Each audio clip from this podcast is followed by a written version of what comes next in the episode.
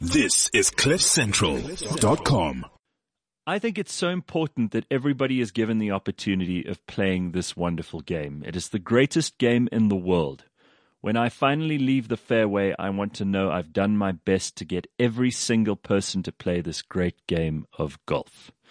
Those are the words of three time PGA championship winner, the Swiss, Spanish, Italian, Colombian, French, and SA Open winner, and World Cup winner of 1974. And more than that, he's an all round great guy. I'm pleased to have golfing legend Dale Hayes sit down with me today for a little catch up on his incredible life. And Dale, you know, you live up the road from me, and I, I kind of take for granted that I'm I'm living just a few doors down from a legend. But you really are an extraordinary man, and, and more than that, you're an ambassador for golf. Um, there must be only a handful of people in the world who have had the experiences that you've had as a professional, but also who try to get everybody else as enthusiastic as you have made so many people about the game of golf. It's really a great service to the sport. Yeah, thank you very much. Um, but you know, it's it's very simple. If you love something a lot, it's very simple to to to be able to go out and try and promote the game and to try and uh, to try and get more people to play this wonderful game. And it, re- it really is a wonderful game because it's one of the one of the few games that you can play forever. I don't know if you've heard the story, but in America, in California, a few years ago, they had a golf tournament for the over 80s, mm-hmm. and uh, there was an entry from a father and a son. The father was 103 and the son was 82. so you know, that's a, that's a true story. That's amazing. So there are very few other sports that that you can have that sort of thing happen. There are very few other sports where you can have, and you see it in front of your house. Dads walking with their with their 10 mm-hmm. year old kids or eight year old kids playing golf. Mm-hmm. You know, it's a unique sport. It really is, and it, and it, you know, it's more of a social event than it is a sport. Really, you know, you spend a few hours talking to each other. Well, I, I want to just quickly ref, reflect on the, the reasons that I that I needed to talk to you is because uh, as much as as we, we occasionally see each other, you showed me um, at the the, the Swartkop Country Club, you showed me a a library of golf books, which it, it, has to be the biggest library in the southern hemisphere, if not, you know, in, in any golf course in South Africa. I'm sure, right? It is. It's, I think. I think it's the biggest in the southern hemisphere.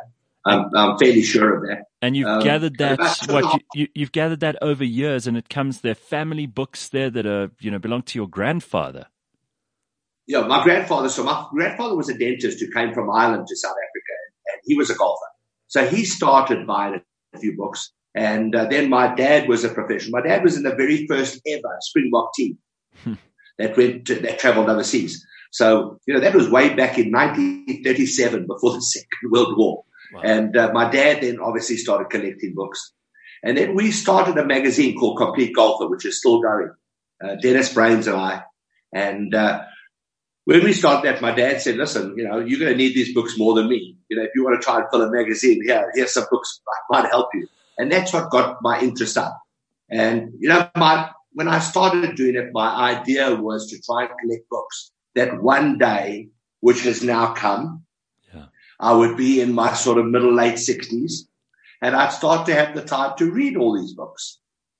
Well, that hasn't happened because I think after this uh, this virus that's hit us, yeah. I'm going to probably have to work harder than ever. sure. Uh, I mean, listen, you, you've you've you've done plenty since um, since your professional game came to an end, but I don't think anyone could have been prepared for what we're going through now. What is the and and really, this is something more about today than it is about your career or history. But what is the position at the moment in terms of of how we're moving towards getting golf up and running again in South Africa? Is there any uh, any interest from government side to kind of bridge the gap? It seems to be one of the few sports where there is social distancing, where people can be far apart. There's uh, all the health concerns are taken care of. A, a golf course would seem to be one of the best places for people to get some exercise.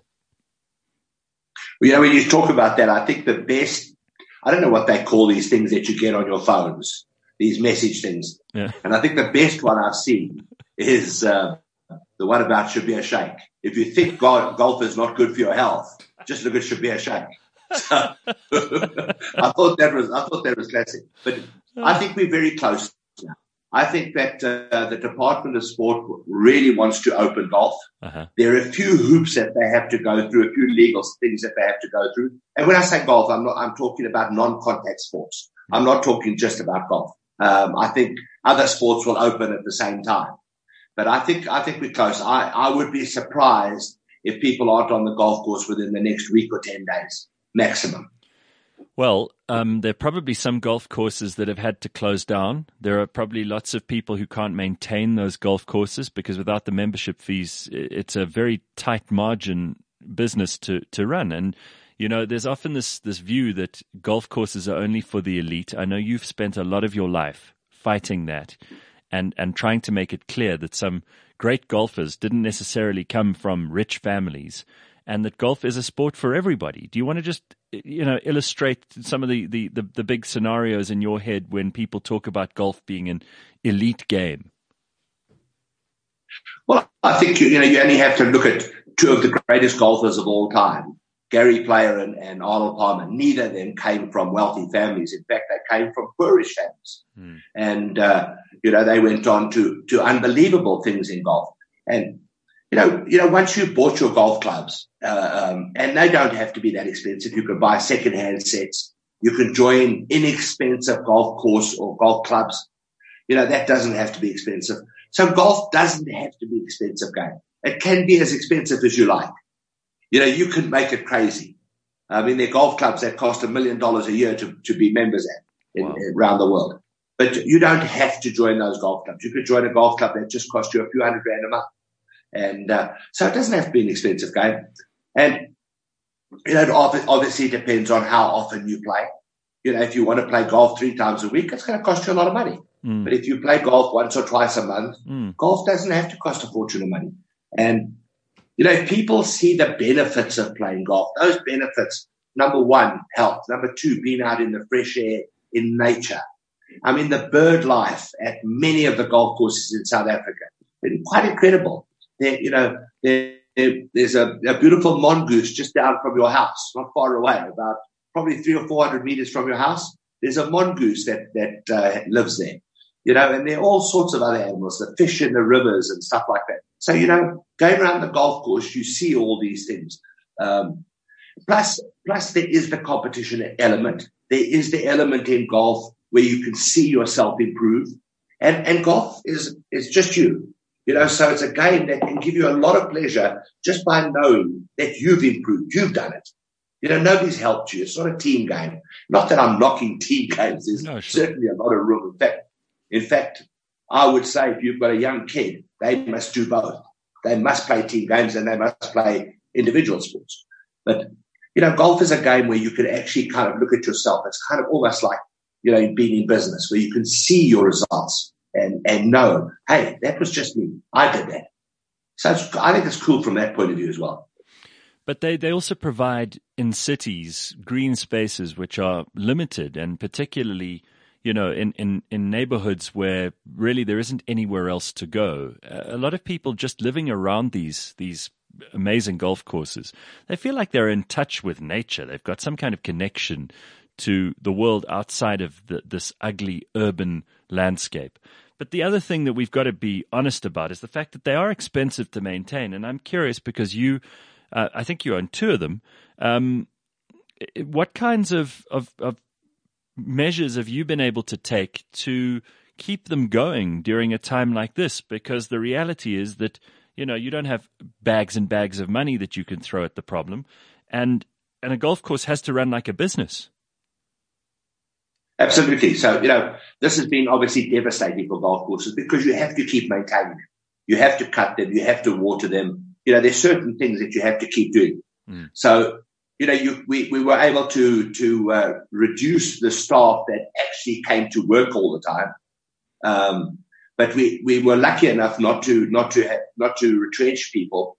So our, all our golf course staff are still working. Um, but we had we had four guys that actually lived at the golf club.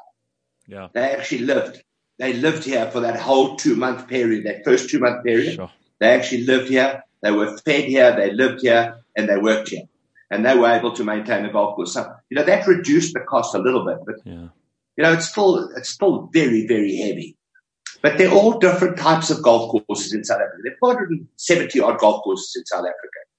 Now, some of them, if you drive in and you go into um, Cape Town, you drive past Colesberg Golf Club, mm. for example, or you're driving the other way and you go past a small golf club um, anywhere, anywhere in South Africa. That golf club might only have 20 or 30 members. Yeah. Some of them might be farmers. They look after the golf course. There are lots of golf clubs in South Africa that have no staff, or maybe just one or two people that work on the golf course that come and cut the greens and stuff. So golf clubs are very varied in, right. in the way they run. A golf club, obviously in the city, you know, we have a lot of golf courses in Pretoria. There are a lot of golf courses in Johannesburg and Cape Town and Durban. Um, so the competition is quite fierce. Yeah. And, you know, there you, you, you kind of have to make sure that your golf course is in, you know, uh, at least as good a condition as the golf course next door. Right. Otherwise your members are going to leave. You know, what we've tried to do and a lot of golf clubs are trying to do now is they're working really hard on the social side of golf. Um, to try and make the golf course almost like your second home, a place where people want to not only come and play golf, they want to sit around and chat and, and have a couple of beers and have a bit of other fun, maybe listen to some music, yeah. um, have a pizza, do all those kind of things as well. That's what we, that's what a lot of golf clubs are trying to do now.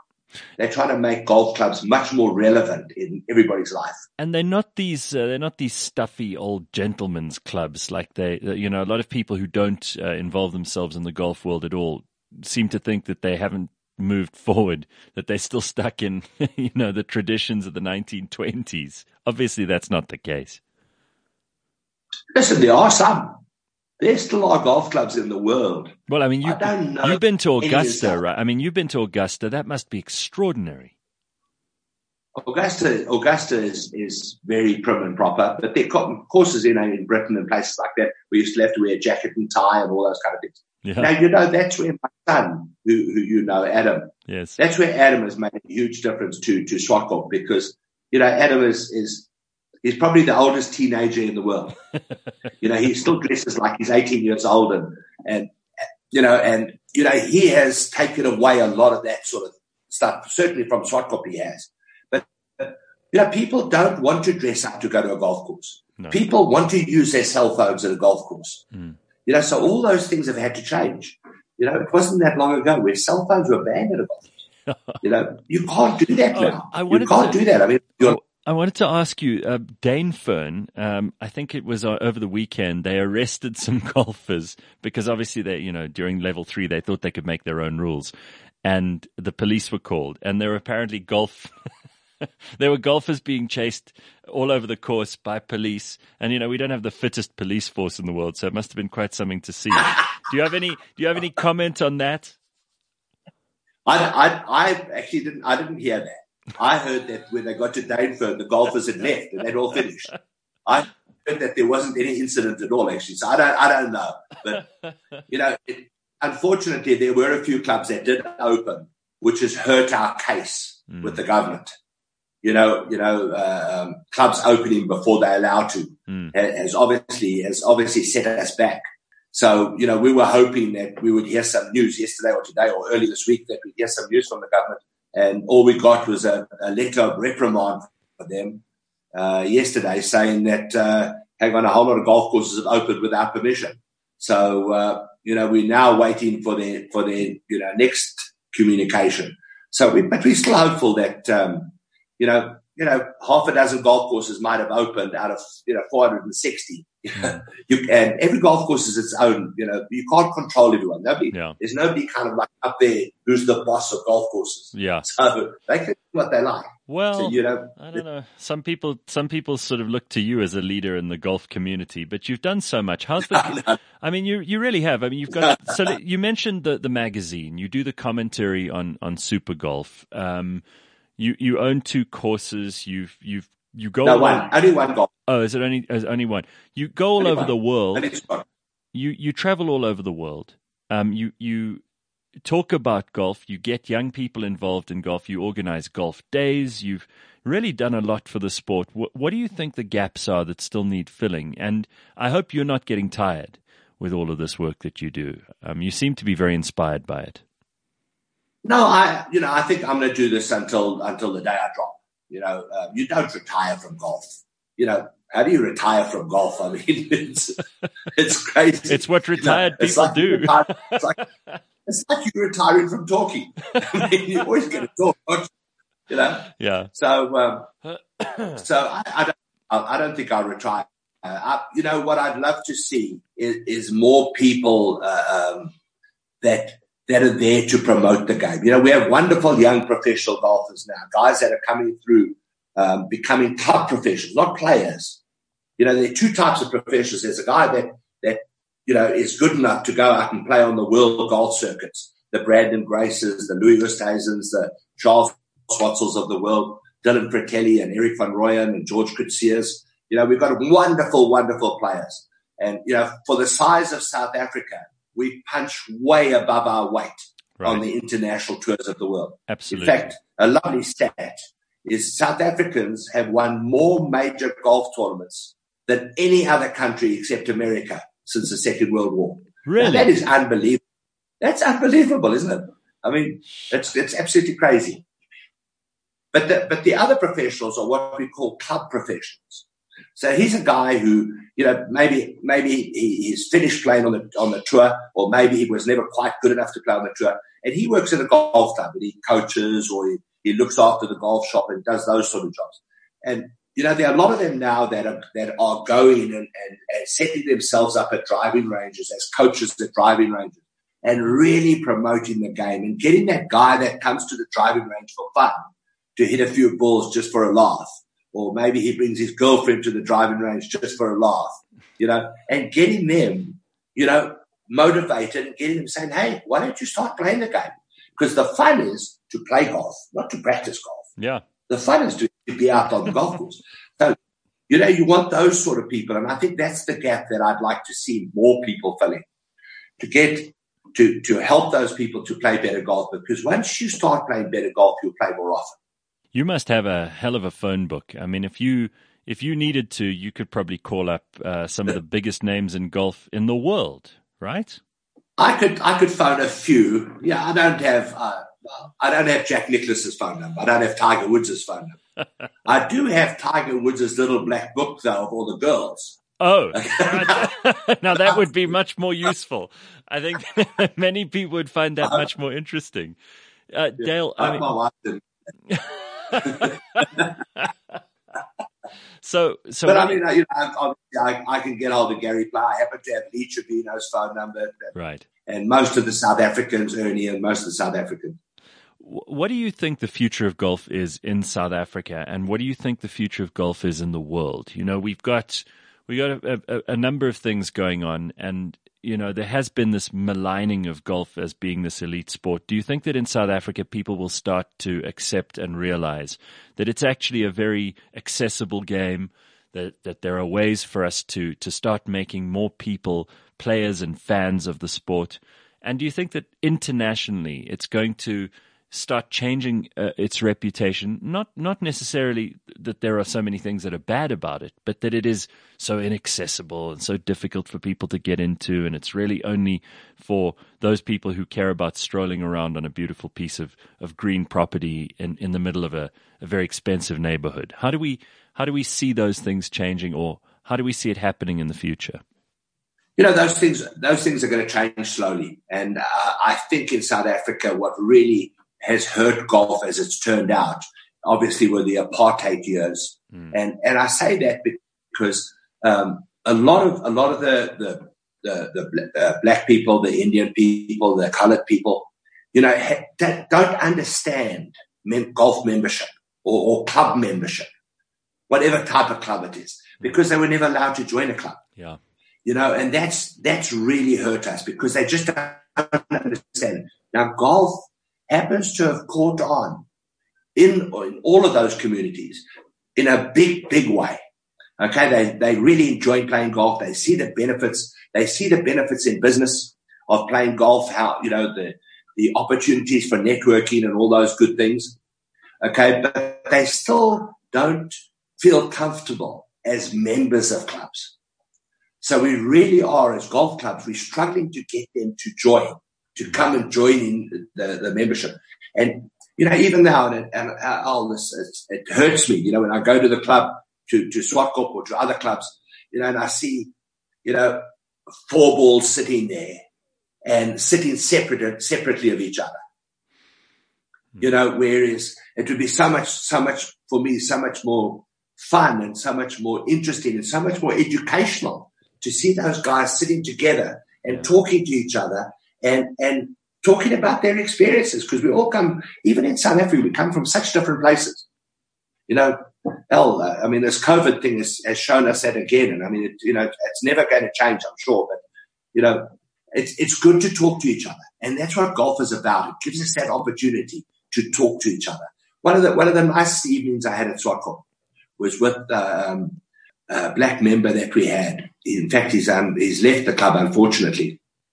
He moved away, but he sat there for about three hours with many bottles of wine and told us his story about when he was in Umkhonto we Sizwe. Yeah. He told us the whole story about the late 80s. He was up in Zambia and all those kind of things and into the early 90s and bringing some of the prominent uh, politicians that were outside of South Africa back to South Africa. It was the, one of the most interesting evenings I've ever had. And I don't think I would ever have had it had we not been just sitting at the golf course after a round of golf and he just started to tell us these stories. Amazing. You know, and that for me, that's part of our game. Yeah. That's part of what golf is. Are you still designing courses? Is that something that you still do from time to time? No, you know, I have, I have a great, great friend. His name is Peter Matkovich. Yes. And Peter Matkovich is an artist. And Peter and I have been, well, we've actually been in business together since 1975. Can you believe it? We're in, various different businesses. The first business we started, I'm going to tell you the story. The first business Peter and I got involved with, Simon Hobday, and we opened up a clothing company. Yeah. And it was called Rhythm Sportswear. Lovely name, huh? Yeah. I love it. Beautiful name. yeah.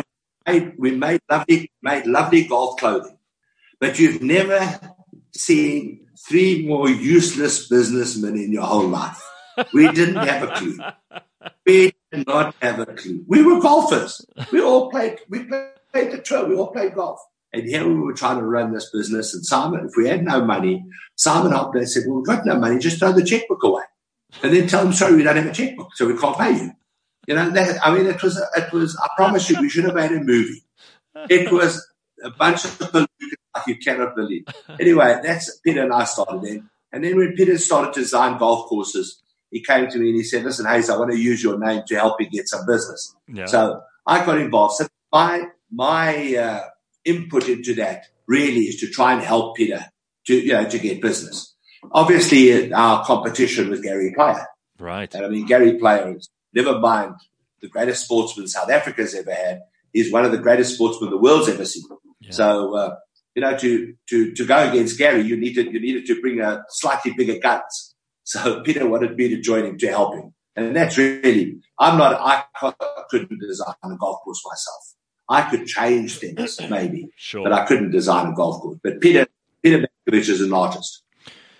Dale, what is or is there a single golf course in the world that you haven't played on that you really want to? Or have you been able to get Yes. get on every one? Uh, No, actually, there, there are a few now. There Yeah? are a few new golf courses being built. And unfortunately, one is on the west coast of America, so it's quite a long way away. And the other one's in New Zealand. One, Oh, yeah? In New Zealand, a golf course called Cape Kidnappers Yeah. is a beautiful golf course that they built in New Zealand. And, and in America, they've built five golf courses in one area. A guy called Mike Keiser hmm has built five golf courses in one area on the coastline. And uh, it's called Bandon Dunes Yeah. and I'd love to. I'd love to get to those two places. I haven't been there. I'd love to get to both. I've done some crazy things. I, I made a trip once to to Las Vegas to play 18 holes on a golf course there called Shadow Creek. It was a brand new golf course that was built um, built by a, a casino owner Yeah. and uh, everybody was raving about this golf course. They were talking about it as being, you know, going instantly into the top 10 golf courses in the world. And uh, so I flew over to go and play this golf course. And I flew over without having permission because he owned this golf course. There were no members and he had, he had to okay everybody that played. So when I got in touch with them, they said to me, uh, they said to me that you've got to be there to get permission. So I said, okay, well, I'm gonna, I'll fly over from South Africa. So I flew over there and I was going to, you know, I had an idea to do something else if it didn't work out. But I got over there and I, I got a hold of them and I thought, well, I better stay in his hotel. That'll be a good start. So I stayed in, in his hotel. Uh, this guy called, his name was Wynn, Steve Wynn. Uh-huh. And there's now a Wynn Hotel, right. which is the, which is the guy. But he no longer, he sold this golf course. Anyway, I got there and I phoned up his, and I got through to his secretary and I said, my name is Dale Hayes. I've flown from South Africa. I got in touch with you and everything like that. Is there any way I could play on the golf course? So she said, well, when would you like to play? So I said, I'd like to play at two o'clock this afternoon. So she said, I'll phone you back. So she phoned me back in about three minutes later and she said, uh, when you drive through the gate, make sure you don't go over 20, 20 miles an hour. Okay. Park your car. There'll be somebody to meet you. Well, I went and I played 18 holes of golf on my own. Wow. They gave me a caddy who I wasn't allowed to pay. They paid him. Yeah. Okay. I paid for nothing. They offered me lunch. They offered me dinner. They, I went to the shop and I said, can I get a, a memento, you know, a cap with a logo on? And I said, how much is that? Couldn't pay for that either. Wow. Um, incredible. When I got home, at the time we owned Complete Golfer magazine, I, I got back in touch with them. I sent them a, in those days, a fax. yes, a fax. to say that, uh, that's right. Could I get us some photographs to put into our magazine? And the brother phoned me and he said, if you write one word about our, our golf course, we'll sue you. Oh, our wow. golf course is private. You don't talk about it. You don't write about it. You don't put photographs, nothing. Wow. How's that? Jeez. Isn't that incredible?